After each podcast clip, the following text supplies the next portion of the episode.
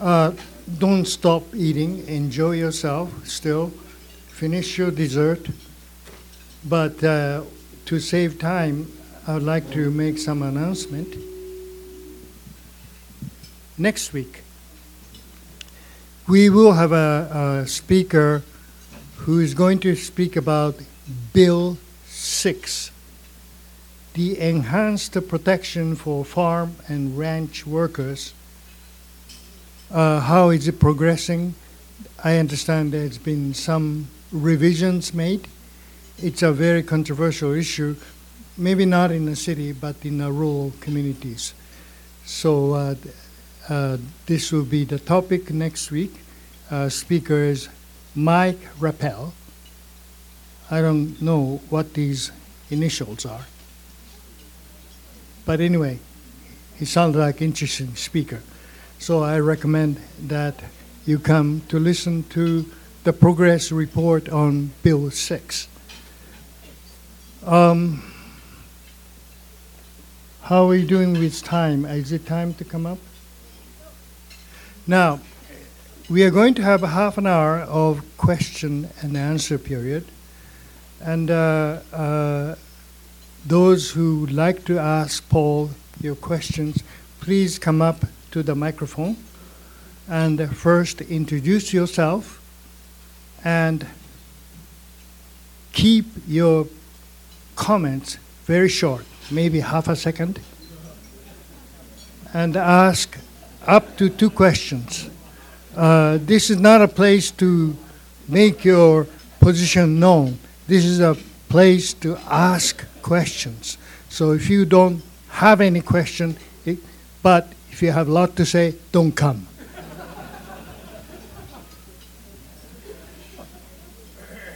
All right? So, uh, Paul, are you finished with your de- dessert? Okay, you ready? So I'll ask Paul to come up. And those who would like to ask Paul questions, please come up to the microphone. Thank you.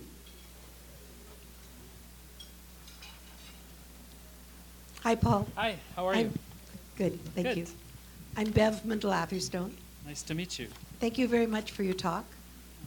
The question I had written down, I had to throw away because your talk wasn't on that. Okay. Well, you, you can ask ask it anyhow if you want. No, that's okay. Okay. Um, Instead, I have another question from our table. Okay. And that is, you talked about men in the, the different countries. But Mhm. what about women Right. who are unhappy with the kinds of behavioral things that they have to do in their society, and they would rather be men or be, do those men type Right. things? Yeah. So did you find the counterparts to, in your study, the female counterparts? Well, um, there there are a group of masculine women in Samoa that are, are known as fa'afatama. Fa, fa'a means in the manner of, and fafine means woman, and and kama or tama means man. So they're called fa'afatama. Uh, they're they're nowhere near as prevalent as fa'afafine, which isn't really a surprise, because they're same-sex attracted in adulthood. And we know that same sex attracted females, uh, no matter where you go in the world, they occur at lower frequencies in the population than same sex attracted males. Um, so i it's no surprise that the Fa'afatama are less common than the Fa'afafine. Uh, the other thing about the Fa'afatama, I only know a few. Uh, I only know a few. Um, and the other thing about them is they don't seem to coalesce into communities the way Fa'afafine do. So there really is a Fa'afafine community and a Fa'afafine association, and they organize events. And they organize fundraisers for the uh, local uh, churches, etc. You don't see that kind of um, sort of co- coalescing into a community with the Fa'afatama the way you do with the Fa'afafine. The other thing I'd say is that probably the Fa'afafine, they're more accepted in Samoan culture than the Fa'afatama. So I think that's interesting because it, it demonstrates that just because you know acceptance is extended towards a particular aspect of sexual or gender diversity, in this case male femininity, it doesn't mean that it's extended to all forms of sexual or gender diversity, such as um, female masculinity. Um, so that's about all I can say. People ask me about that all the time, um, and um, it would be great s- to have someone do some, some work on those communities. But in general, you know, when you look cross culturally, um, it, it seems that third gender categories for feminine males are much more common cross culturally than third gender categories for masculine women. I'm not, it- it's not to say that there aren't particular cultures where they exist, um, but they're much less common than the third gender categories for feminine males. Some of the, some of the best examples for third gender masculine females would be uh, in Albania, northern Albania, there's a category called sworn virgins, and they're not recognized as being men or women. Um, th- that's probably the best documented of, of all of them. But throughout Polynesia, Samoa, Tahiti, uh, uh, Tonga, you, you, you would also find these uh, third gender categories for masculine women. It's just they're going to be l- less common and less, um, less visible, I would say. Yeah. Okay, my name is, oops. my name is Mark Gettle. Hi. I'm just wondering if, do you think that because of our culture, Yes. not accepting these uh, changes in behavior, Yes. that this compels these people to take the drastic measures to actually change their gender through medical or and hormonal treatments? And also, uh, how do you feel about that? For instance, in um, a while ago in Time magazine, I believe, or National Geographic, uh, was showing examples of actually even children being treated hormonally and their parents allowing them Right. so that they would ch- physically change their body to conform to what they thought that they Right. wanted to be. Right. Well, it's a, it- it's a complicated issue, or you've raised actually different issues, and and um, if if we're talking about trans transsexualism, actual modification of the body, know, we we have to we have to. In, in order to really have an intelligent conversation about it, we have to ask ourselves: Are we talking about male to female transsexuals, or are we talking about female to male transsexuals? Because they're different populations with different potentially motivations, different concerns. It's not to say there's not overlap, but you know they deserve to be separate discussions.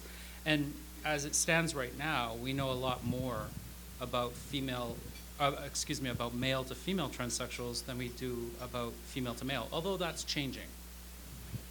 The other thing you need to know, uh, if we want to have an intelligent conversation about that, is that there is there. If we're talking about male to female transsexuals, there, there isn't just one type. There are different types, and although superficially they look similar, they sort their, their sort of life history uh, are very different. Um, different to the point where often the two different types don't even socialize with each other. Um, so, as far as what I feel about that, I would say, look, if, if that's what you need to be happy and to be uh, healthy and to feel like a productive member of the community, then I'm fully in favor of it. Okay, now the children. Uh, what do I think about the children? Well, the children, I think that all of the data, the, the best data we have from places like Canada and the Netherlands, it shows that if we're talking about little, again, we have to, we have to, are we talking about little boys or are we talking about little girls? Because different, different conversations, different data sets. If we're talking about little boys, the vast majority of the data indicates that most of those little boys are going to grow up to be gay men. Because we know it's, it's beyond a shadow of a doubt. Uh, boyhood femininity is an extremely strong predictor of an adult homosexual outcome.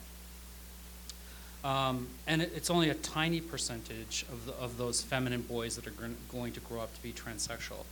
We have no idea how to determine which, who are the tiny percentage. If we could, boy, we could make their lives so much easier because we could intervene early and help them, but we don't know.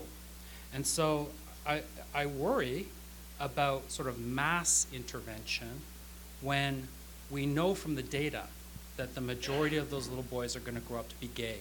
They're not going to want to surgically modify their bodies, and they're not going to want to hormonally modify their bodies. And so I fear that it's almost like a type of conversion therapy. You could think of it as in which we're, we're, we're, we're converting little gay boys into transsexual women. Uh, and it's a massive social experiment that's being conducted, and we have no idea what the outcome is going to be.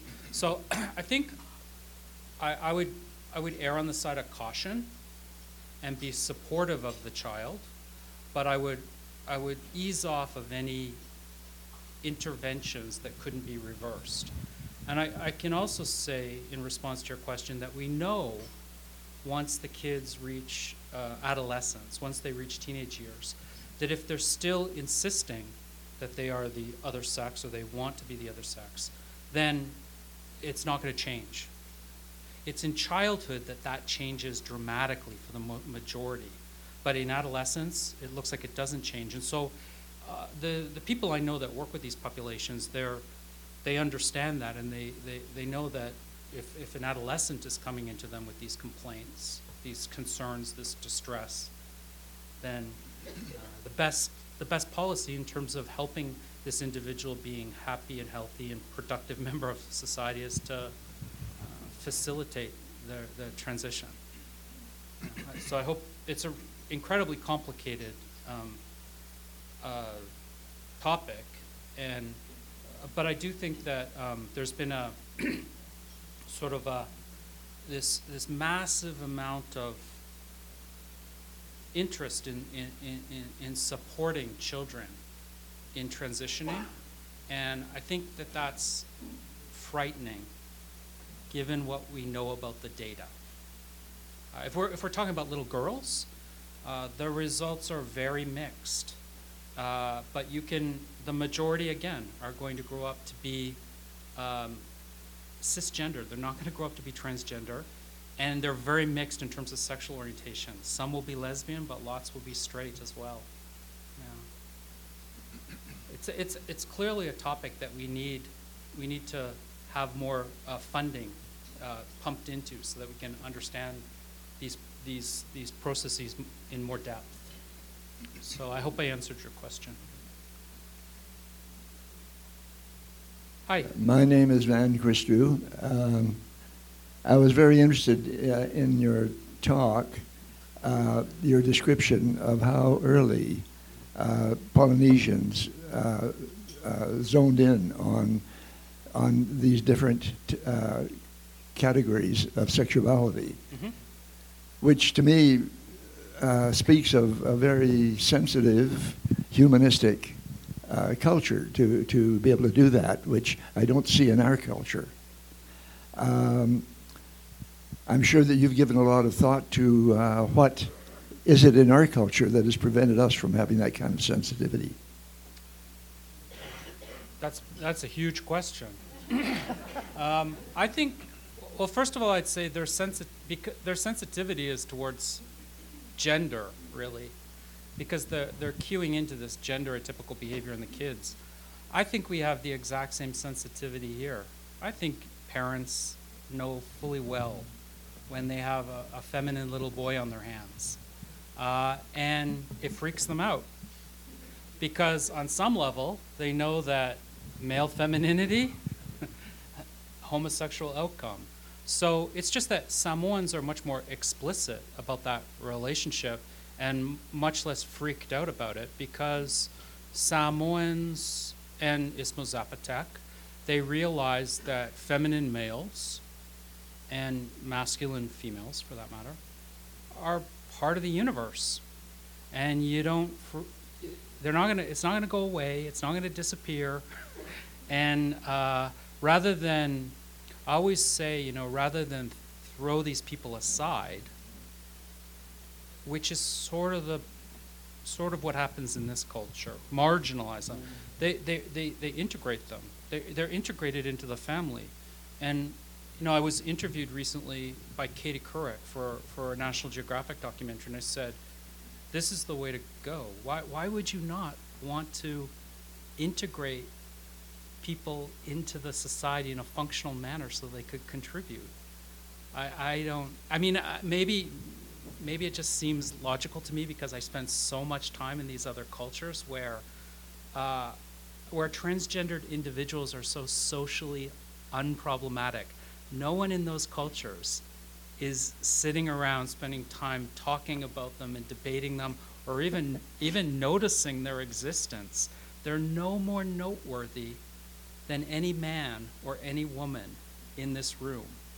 They're, so it's just a very, very, uh, they're just treated as kind of quotidian presence in the society. Unremarkable. Why, do, why are we not that way?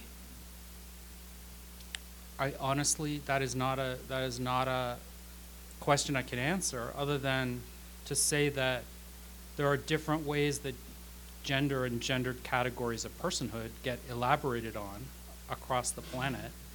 And um, I mean, I'm sure, I, I just gave you an example of, of, a culture, Albania, where masculine women are recognized as a third gender, they're, they're respected. It's quite amazing to see how, they're, how they comport themselves in those societies and how the men treat them. Um, but that's not the case in Samoa. Masculine women, Fa'afatama, are not, not as respected as Fa'afafine. So, I mean, that's just to take it out of the wet, out of, out of a Canadian context and think about it that way. It's just another example of how, as you go across the planet, gender and gendered categories of personhood, they get elaborated on differently. And do I know, you know, I, I guess the lesson from all of that is that when you know what the options are, you can then make intelligent choices about the kind of society you want to craft, the kind of society you want to live in. And I, all I can say is that living in these places where they have these, where there's this acceptance of these third gender males, um, I, I, I, I, I see that as a model that is a desirable one. I, I, I think it's the society as a whole, the family, they, you, they benefit by integrating people and not marginalizing them. Yeah. Hi. Hi, excuse me, Ken Sears. A couple of questions. Uh, The first one is focusing strictly on Samoa. Sure. You make it sound as though it's, uh, are we talking about traditional, what, well, in quotes, culture here? Because uh, as I'm sure you know, uh, Melanesia, Micronesia is one of the real focus is for evangelical American Christianity and also for the LDS Church. Mhm. So is there a, have you noticed a difference between that part of the Samoan population who have converted to so you know, to a Christianity or an American American form of religion from from the larger society in their relationships with with transgendered? Well, everyone in, in Samoa would say that they are religious. Everyone goes to church. I mean, if you don't, you're viewed with suspicion. You're, you're considered to be pretty strange. Um, there are different, the, the, the denominations that are the most prevalent in, in Samoa are Catholics. Uh, there's, there's a Protestant group ca- called London Missionary. I don't know if that exists anywhere else in the world, but they're called London Missionary. I- Is it Anglican? Okay. Sorry, I'm, I'm not a religious expert. So there's um, Methodist and there's LDS. And I can tell you that definitely certain denominations are much more accepting of the Fa'afafine than, than others. Um, um, so, as I said, there are denominations where the, the Fa'afafine are quite literally the, the, the minister's favorite parishioners. That they'll live um, on the church compound. They help the minister do whatever needs to be done. Um, but s- other denominations, uh, they wouldn't allow the Fa'afafine to dress in a feminine manner. They would insist that the Fa'afafine butch it up, so to speak. Um, yeah. Okay, and the second question is more across both of your cultures you're looking at. Yes. Uh, the avuncularity issue. Yes. Has anybody done any studies to see if the incidence of avuncularity increases with the age of the respondent? In that, Uh, in all of the analysis we do, we control for age, so age wouldn't be a factor uh, influencing. Um, We've never broken it down and compared them by age group, but when we, when we, when we do compare the groups, if there's an age difference, we, uh, we control for that. We have, what we have done is we've compared Fa'afafine to men who are married, who would be older, and men who are unmarried, because the married men would have children, and so maybe they're just responding at lower rates to our questions about avuncularity because they're busy with their own kids. Whereas some people might argue unmarried men, childless men, are more appropriate comparisons because, like Fa'afafine, they don't have kids and they could, um, they, they have time. But we find, uh, we still find, even if you compare them to childless men, that they exhibit elevated levels.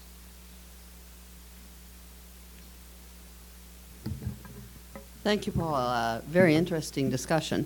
Uh, I'm Mary Shillington, and this follows up for me the unabridged uh, workshop that was held, or conference that was held this weekend, uh, uh, the past weekend for uh, people from the LGBTQ community, plus uh, straight people, and gender and, and faith.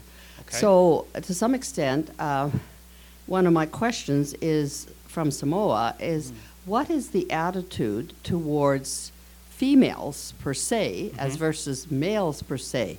Uh, so that uh, you said that the males are more accepted Mhm. uh, in their other gender in their gender uh, uh, action and, and so on than women are. Seems to be. Yeah. So, what is the general perception? That's my first question. What's the general perception of of gender uh, uh, as far as females are concerned? How much are they respected? How much are they involved? That kind of thing. Samoa is known as a culture, and certainly the Istmo Zapotec are known. They're both known as cultures where women have a lot of power, Okay. and uh, they comport themselves as such. You know, you you can tell the way they carry themselves through the streets. Uh, these are powerful women, and uh, they're they're not going to be swept aside to the margins. So the, the women in both cultures, uh, you know, if we're thinking about things relatively, uh, it's much more egalitarian in terms of how the power is dealt out. Uh, I'm not saying that there aren't certain things that women might be excluded from in both of these cultures, but relatively speaking, these are cultures in which women have much more power. So less misogyny then.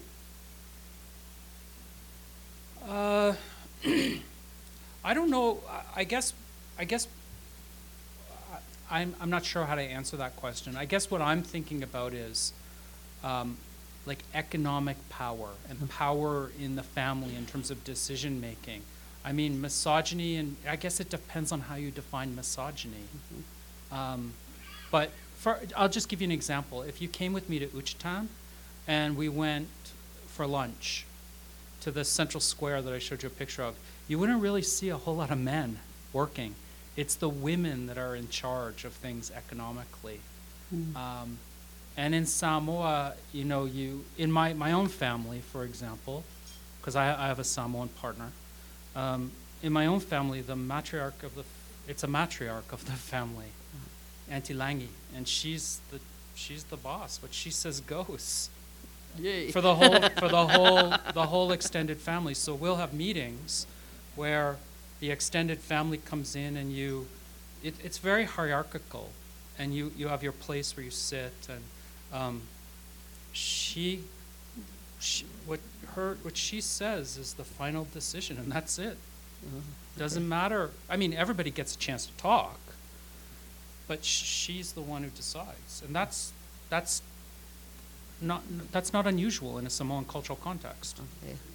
Oh, thank you. The s- second question sort of follows up on, on Ken Sears' uh, questions and, and your answer about the different groups that are now there with spreading a different kind of a gospel message. Right. Um, it, it, it seems to me like the people here Yes. in, in, uh, that spoke out at- in, uh, in the unabridged, uh, uh, uh, many of them were, were really um, s- uh, segregated against by the very conservative religious groups. Uh, I'm a Christian, but I'm very offended by some of the way some, some Christian groups have treated uh, LGBTQ uh, people, the community. And, and so uh, like, what's the impact of groups like the LDS that are there? Uh, what's their impact on, on trying to change what the culture has already set out? And even the Catholic Church sometimes has, has done some of that too. So what, what, what's the impact n- with that? Uh, uh, my, my sense is that the Catholics in Samoa are much more accommodating to the Fa'afafine than uh, the LDS church. So the, the, the, the Fa'afafine would go to church as Fa'afafine, not as, they wouldn't pretend to be men. Uh, so again, it really depends. And, and, and what's the impact? Well, I guess the impact, I, I, you know, I don't think Fa'afafine are, are going anywhere. It's, it's a deep cultural tradition. It, the culture accommodates, the traditional culture will accommodate to these external forces. And um, I don't think Fa'afafine are going anywhere. There, there might be families that are LDS that have Fa'afafine in them, and the Fa'afafine try to be men. They try not to be Fa'afafine. But I can tell you that when that happens, everyone in the community says that those people are still Fa'afafine. You, you, you don't become a man just because you act masculine. Um, yeah, so I, I, I don't think I don't think that these conservative religious views are going to affect the presence of Fa'afafine. There'll, there, there'll be certain families that are affected, but in terms of the entire culture, it's, I don't think it's going anywhere. It's been around a long time, and uh, it's managed. The Samoans are very strong people. You know, they're they were the first uh, Pacific Island nation to get independence. They're they're very strong-willed, uh, and um, they're, they're, the culture is very very strong. I mean, you go there and it's a living. I, I'm always a little bit sad when I fly from from Apia to Honolulu because the Polynesian culture in, Honolulu, in, in Hawaii has been totally destroyed. Almost no one speaks the language anymore. The Polynesians are not in control of Hawaii. Uh, the island has been, you know, overdeveloped. When you're when you're in Samoa, it's like it's a, it's a, it's truly a living Polynesian culture where, where Samoan is spoken and um, traditional Samoan values are, are still very much in place. Yeah. yeah. Hi. Hi, Bev Trainer speaking. Uh, I just want clarification on something I thought I heard you say and I wasn't clear on. Did I hear, or could you clarify whether or not the men that you described in these groups that uh, you were talking about, are they infertile or do they choose not to reproduce? So the Fa'afafine and the Muxe, I said that they, and, and gay guys, they, they lack reproductive output, which, which just means they're not having kids. Or if, they're having kids, it's at a vastly lower level than what a comparable group of heterosexual men would be having. Um, so, for example, I published a paper a few years ago in which I interviewed 235 Fa'afafine, and I asked them about their, the number of children they had. And the sum reproductive output for those 235 Fa'afafine was zero. So that, it, I, you It's know, more I- of a choice than, than a biological uh, state. Well, I don't know if I'd say it, it's a choice. It's a, it's just a complete lack of interest in in people you would reproduce with, women. Okay. Yeah. Right. So it's not it's not a choice. It's just if you're if you're not interested if, in, in, in those individuals as s- sexual objects, then you are going to be excluded from reproduction. Okay, I'm going to take this one more question. Sure, of course. Because I come from a cattle background, Mhm. okay? Mhm. And could they p- reproduce artificially? Artificial insemination, okay? That's what I'm getting at. Could they biologically Oh, reproduce? Oh, yeah. oh, oh they're, com- they're completely uh, physiologically capable of reproducing. It's just that in order to reproduce, you know, you know, you not only have to have the physiology in place, you have to have the cognition. No, I understand the that. cognition in place, and if the cognition is directing you towards same-sex Exactly. partners, then if Pay- you're, if you're if you're from a cattle background, you must know about sheep then too. That there's re- re- really high levels. Maybe of, we uh, shouldn't go there. Oh, oh, it's, no, the, I mean the sheep research is absolutely fascinating. Yes, uh, I know uh, Beb- less. Beb, next person. Oh, okay, sorry. We're not Okay, supposed to thank talk you. about sheep, no matter how interesting they are. Hey, uh, my name's Avery. I have a question on behalf of an academic colleague of mine. Sure. Many academics who study sex and gender make careful distinctions between gender identity, gender expression, sex, and sexual orientation. In Okay. your work on Yes. third genders, your primary way of describing them is as effeminate homosexual men. Given this, wouldn't these third genders be better understood as sexual and not gender identities? Well, that, that's not accurate at all. I never, ever describe them as homosexual, and I never, ever describe them as men. So, so I want to correct that. And what, what was the last part of the question? Sorry. Um, given this, wouldn't these third genders be better understood as sexual and not gender identities?